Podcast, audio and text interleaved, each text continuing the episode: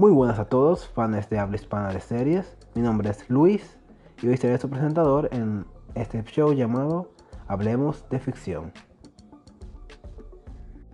Hoy hablaremos del primer capítulo de una serie llamada La Casa de Papel, una serie que causó un gran impacto en Latinoamérica durante su momento, especialmente aquellos que eran fans de series policiales, de misterio o películas de atracos a gran, a gran escala siendo que no soy un experto en este tipo de análisis, simplemente me he decidido hablar sobre lo que es el primer capítulo. Para empezar, simplemente analizaré la introducción bien. Después de eso, haré un pequeño, eh, vamos a decirlo así, discusión del capítulo en sí. Y antes de acabar, daré mi opinión general de la serie. Si es buena, si es mala, si me cayó bien en general. Simplemente haré eso ya que es la mejor manera de comenzar ese tipo de podcast, o al menos lo siento así. Y sin nada más que decir, comenzaremos con el análisis de la introducción. La serie comienza introduciéndonos a nuestra protagonista, lo cual llamaremos Tokio. Parece ser que ese nombre se usará en la serie entera, ya que la mayoría de las personas con las que he hablado que han visto esta serie los llaman por sus nombres de países. Muy bien. Tiempo no mucho tiempo después empezamos a ver por qué ella parecía estar llorando. Y es que había participado en un atraco fallido, que no solo causó que descubrieran su rostro, o mejor dicho, que vieran su rostro, pero también la muerte de un ser querido, el amor de su vida. Con esto la serie nos confirma dos cosas. Primero, que la protagonista tenía antecedentes penales antes de lo que va a suceder en la serie. Y número dos, que ella se encuentra en un estado emocional muy frágil, un estado que pudiera ser aprovechado o por el contrario pudiera ser muy fácilmente llevado al mal camino. Algo que parece ser que ella no es muy consciente, ya que al final ella sale. Y no solo sale, sino que también decide comunicarse con un familiar, su madre. La cual, por obvias razones, para aquellos que hayan visto ya series oficiales, está, trabajando junto a la, policía para poder, hacer, para para poder plantarle una trampa a nuestra protagonista. Y cuando parecía que iba a funcionar, un auto apareció a su lado con lo, con lo que ella llama un ángel de la guardia. Este personaje es, es el que llaman el profesor. Después de una presentación algo divertida, el profesor decide hablar a nuestro protagonista de un trabajo un trabajo que podía resolverle su vida para siempre, con todo el dinero que ganarían en este. Un gran atraco hacia un edificio, el cual explicaría luego. Además de, decirle eso, le dijo que se juntarían con un equipo, el cual es presentado con una, una escena muy parecida a esas otras películas de oficiales, o mejor dicho, de, gran, de grandes atracos, en los cuales los protagonistas caminan en cámara lenta hacia la cámara con una canción de rock de fondo. Ya en el hotel del profesor no solo él se presenta a todos, sino que también nos presenta, además de ofrecernos las reglas de cómo funcionar este grupo. Nada de relaciones, deben, deben acordarse de eso porque siempre se rompen. Nada de sangre, por lo menos no de, inocentes. Y en el momento en el que se ha botado sangre, en cualquier por cualquiera de ellos, simplemente volverán a ser los malos. Van a matar a todo el que tenga que matar, etc. Muy bien, aquí también podemos ver los personajes en general, el equipo, no solo a Tokio, sino a, otros personajes, como son ya el típico hacker, que se llama Río, el típico, vamos a decirlo así, psicópata calmado, una loca, eh, dos ladrones, padre e hijo, y dos gemelos ex soldados.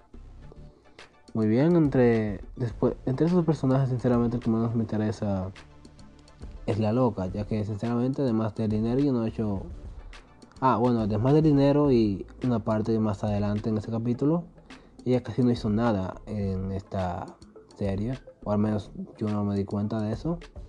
Espero que, esperaría que en otros capítulos ella hiciera más. Muy bien, continuando con el episodio, él les presenta también dónde es que van a robar, el cual se llama la casa de los centavos eh, nacional, la Casa de los Centavos Nacional, o la Casa Nacional de Centavos, razón por la que se llama la Casa de Papel, ya que en ese lugar se produce todo el dinero que es producido en España, que es repartido en España. Muy bien, él admite que es un plan de cinco meses. Y yo pensaba que durante la serie íbamos a ver los cinco meses, cómo iban a desarrollarse como equipo, cosas típicas que se verían en otras series. Pero no, la misma serie se vuela cinco meses después. Eso, pero ya eso viene después de la introducción. En general voy a decir esto. La introducción fue muy buena. Es buena para enseñarnos qué era lo que pasa con la, con la protagonista. ¿Por qué se uniría a alguien como un desconocido como lo era en ese momento el profesor? Sigue siéndolo, pero no, era, no lo es tan... No es tan desconocido ahora. Además de el por qué ella es tan, no sé cómo decirlo, tan fría o tan, bueno, traumada en ciertas partes. Ok, no traumada, pero no sé cómo decirlo, cómo, cómo expresarlo bien esta parte Ahora hablar de la serie en general. Sinceramente, lo voy a decir. El plan general fue increíble. Yo no me esperaba que ellos se lo plantearan así. Claro, la parte en la que ellos estaban prendiendo el pan, a lo que estaban tratando de hacer drama con la música de que iban a entrar, no me pareció tan impresionante, ya lo había visto antes, o algo parecido. Pero cuando el plan empezó a trabajar, sinceramente fue espectacular. Especialmente cuando ella desapareció. Eh, cuando me refiero a la niña, sí, aquellos que no han visto el episodio, hay una niña que es muy importante en, en, esta, parte, en esta parte de la serie. Y posiblemente también lo sea más adelante, pero en este momento, cuando ella desaparece, yo no sabía lo importante que era. Sería como aquellos que no han visto ese primer capítulo, como por qué ella es tan importante, porque de todas las personas ella de repente es alguien que resalta. No puede ser que ahora ella sea que la hija del presidente de la compañía o algo así. Podría ser, pero no es una compañía, es una casa, es la casa de producción de dinero. Así que en un principio no sabía el por qué. Hasta cierto tiempo más tarde, en el que primero nos presentan la parte negociadora. Como habla la parte negociadora, de los oficiales. Después de un accidente ocurrido por nuestra protagonista, otra parte que en verdad no sucede mucho en estas series, los oficiales se enteran de, se enteran de, lo, de que ellos están dentro del banco. Además de que ahora, porque por el error de la protagonista, nuestros protagonistas tendrán que pelear contra los oficiales, tendrán que mantener aquellos rehenes que lograron tener adentro del banco, además de tener que aguantar a la policía. Muy bien, Después de eso podemos ver una presentadora, nuestra, nuestra negociadora, la cual será la parte de, oficiales de esta serie. El misterio viene ya con lo que es el profesor, personaje que, será, que sería importante un poco más adelante también nuevo. Disculpen que he repetido mucho esto, pero como dije, no hago muchas reseñas de series en general. Así que, continuando, después de que nos introducen a, la oficial, después de que introducen a nuestro equipo y después de que introducen al general de la inteligencia de, inteligencia de eh, España la serie se pone bastante buena. Sinceramente la, discusión que existe entre esos dos la razón por la que la jefa de bueno nuestra negociadora la oficial negociadora es como es Además de esa pequeña conversación que ellos tienen entre el profesor y la negociadora, son bastante buenas, bastante bien hechas. Lo único que puedo decir es, eh, es el por qué no, aún no han detectado. Ah, no, olvídenlo, ya recordé. Es, por la, es porque no existe una conexión telefónica real entre ambos. Ok, eso ya saliéndome del tema ahí. Otra parte que me encantó de la serie es cuando ellos están cuando el, general de inteligencia de España planea atacar el banco con todo lo que tienen. Y, y nuestros protagonistas usan a los rehenes, esto es spoiler, para vestirlos a todos como ellos están vestidos y, y convencer a los policías de que ellos no podían disparar, ya que no sabían cuáles eran rehenes y cuáles eran los verdaderos ladrones. Eso fue un plan genial y muy bien ejecutado. Ah, muy bien, la conclusión final es que sinceramente es muy, muy, buen capítulo. Muy buen inicio para una serie. Normalmente las series cuando comienzan una narración en primera persona no me gustan tanto ya que no hacen un spoiler. Y es de que o el protagonista está muriendo en un futuro y todo falló, el protagonista ganó en cierta manera y está contando la historia del pasado. O por el contrario, el protagonista perdió y está contando la historia desde la cárcel, en este, en este caso. Pero no hubo tanta narración, solo pequeños momentos, los cuales me hicieron olvidar de que esta era una historia narrada. Y es bueno, ya que ahora puedo ignorar, puedo ignorar la parte que, en la que la protagonista conoce todo lo que va a pasar más adelante. En el futuro, claro. ¿Qué más puedo decir? Eh, otra cosa que me gustó fue la cinematografía. Parecía una película. Estaba. Ya, había mencionado que estaba basado en ciertas películas. Y cuando se basaron, se basaron muy bien. Había ciertas escenas que, sinceramente, son excelentes, son icónicas. Como la primera escena cuando ellos se juntan. De cierta manera, no es la gran, no es la gran cosa, pero después de todo lo que ha pasado, ya yo entiendo por qué para algunos es una escena icónica. En general yo puedo recomendar la serie, por lo menos por este primer capítulo y ya. Ahí por lo que va a continuar en la historia y por la posible continuación de, la historia.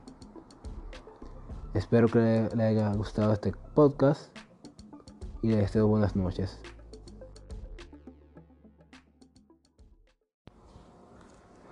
Ok, entonces un ejemplo de cómo sería el podcast empezar a contar una historia. Esto es un ejemplo de cómo la contaría. Me dicen si les gusta, si no lo cambiaré.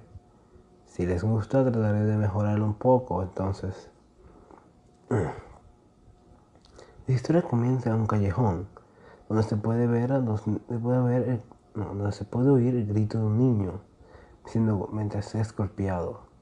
¡Ah! Grita el niño cayendo en el suelo. Y al lado de este aparece su hermana. Asustada lo abraza y lo levanta. ¿Te encuentras bien? pregunta ella, está preocupada. Jejeje, puede ver la risa de unos hombres. Delante de ellos podemos ver a cinco hombres, o adolescentes, mejor dicho, cinco adolescentes. Cinco adolescentes de, de tamaños variables los cuales parecían estar vestidos de manera delincuencial, no, de manera barrial. No, debe haber... Eh, esto es un ejemplo, por favor, no se lleven de eso. De manera delincuencial. Les dije... Les dije que me dieran su dinero. ¿No? Preguntó el sujeto mientras se acercaba a los niños. Ya te, ya te los dimos, ¿qué más quieres? Pregunta el hermanito. Vamos, sé que ustedes, ustedes son riquitos de Harvard. No es Harvard, pero por lo menos voy a llamar así, la escuela de ellos. Tiene más dinero que eso. ¿Cómo está esa tarjeta de crédito que de la que hablan siempre? Tarjeta estudiantil que todo el mundo usa. Dime eso y tal vez los dejé ir sin ojo morado dos. Luego pierdes una chica dijo la niña. Pruébame, respondió el sujeto, riéndose, riéndose junto a sus amigos. Parecía que no habría esperanza para estos dos, hasta que, hasta que de repente ellos oyen, si das un paso más, te golpearé. Miran hacia atrás todos y en la entrada del, y en la entrada del ah, man, por se me olvidó cómo era. Y en la entrada del. Y en la entrada del callejón ven una figura. Un chico con una camiseta blanca, con un símbolo de una escuela. Con un símbolo de una escuela que no se notaba bien. Con dos audífonos en. No. pero disculpa, mejor eso con pantalones negros y, no, mejor una ropa deportiva parecida del colegio, aunque no tenía ningún símbolo por alguna razón. o no, mejor dicho, pero cubrido, pero la parte de dentro cubierta por una chaqueta, lo cual no dejaba ver el símbolo de esa escuela. ¿Y tú quién eres? Boy Scout, preguntó el chico viendo al extraño, al extraño interruptor. Simplemente vine a decirles que si desean pelear con alguien, por lo menos que sea de su tamaño. Dejan a estos niños en paz. Y, de, y les dejaré ir sin ningún. Y dejaré ir sin patearles su trasero, dijo con mucha confianza el chico. Empezó a reír junto a sus amigos, el delincuente. El chico los miraba aún con confianza mientras los dos, los dos, hermanos lo miraban con temor, sin saber bien qué esperar. Oye, Boy Scout, respondió de nuevo el chico. Ya te di, te, ¿no te han dicho que no te metas en asuntos privados? ¿Acaso que exactamente golpeemos hasta que estemos todo el... De repente es interrumpido el delincuente. Todo el mundo se queda impresionado sin saber cómo reaccionar al ver al chico que estaba, delante en la entrada del callejón, justo delante de los dos hermanos, y con el hombro justo en el estómago del, del líder de los delincuentes. Decía el líder mientras se retorcía en dolor. Ese golpe fue completamente inesperado y tenía mucha fuerza. Te dije, te dije que si dabas otro paso, te golpearía respondió alejando su hombro y parándose de manera poderosa, de manera autoritaria frente a él. Él. Este se despegó lentamente y él con una sonrisa le dijo a los chicos, eh, dijo, mirando a los chicos, oigan, será mejor que se vayan de aquí antes de que estos sujetos se enojen más. Están, eh, me dijo, me dijo bajitamente a los chicos, oigan, será mejor que se vayan de aquí antes de que estos sujetos se enojen más. Eh, su dinero tendrán que hablar con sus padres. Y sí, sería mejor que hablen de, se vayan de aquí. Simplemente estoy aquí para hacerles un favor. mientras los niños se levantaban y corría, y el chico volvía, eh, el misterioso chico volvía a, tomar, a retomar su vista hacia los delincuentes, recibió un puñetazo en la cara. ¡Pam! No tengo, no tengo sistema de sonido, así que no lo podré poner por ahora haciéndolo doblarse y cubriendo y dejando su cara de un lado, dejando su cara mirando hacia un lado. Mientras uno de los delincuentes ayudaba, mientras otros delincuentes ayudaban para el líder y el que le había golpeado retrocedía sonriendo. No que muy rudo, eh. Ahora qué piensas de eso? Y uno de ellos, el que estaba más atrás, dijo, vamos a, vamos a, oh, no, vamos a llenarlo de gol. No, algo más cool, eh, dame pensar. Pero oye, ese sigue nuestro líder. Vamos a llenarlo de orbes. No, no, no, no. Y ese es el primero de muchos más, dijo un tipo, eh, uno de los delincuentes más atrás, eh, sus sustillos. El chico misterioso temblaba un poco, pero después lentamente empezó a pararse y sin mirar a los delincuentes se limpió la sangre que, que estaba botando, la, poca, la gota de sangre que había botado de la boca.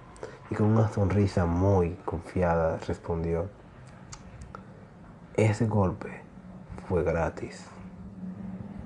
Ahora, ahora ese golpe fue gratis, dijo riéndose. Ahora es momento de cumplir mi promesa. Patearle ese trasero y hasta lo, lo dejaré hasta ahí. Sé que hay pequeñas interrupciones y todo eso, eso no pasará ya que tendré un guion, vamos a decirlo bien, voy a tener un guion más o menos de cómo irá la historia. Haré varias grabaciones y anotaciones de cómo también va a ir. Entre otras cosas, lo que no tengo diseños ya de los personajes. Yo no me puedo imaginar eh, un diseño parecido a mí ya, cosas así, porque no tengo un lugar donde diseñarlo pondré las características de personajes después. Y me dicen de las partes en las que sí estuve contando la historia. Si les pareció una buena narración, si debería cambiar algo. Y ya, eso es todo. Gracias.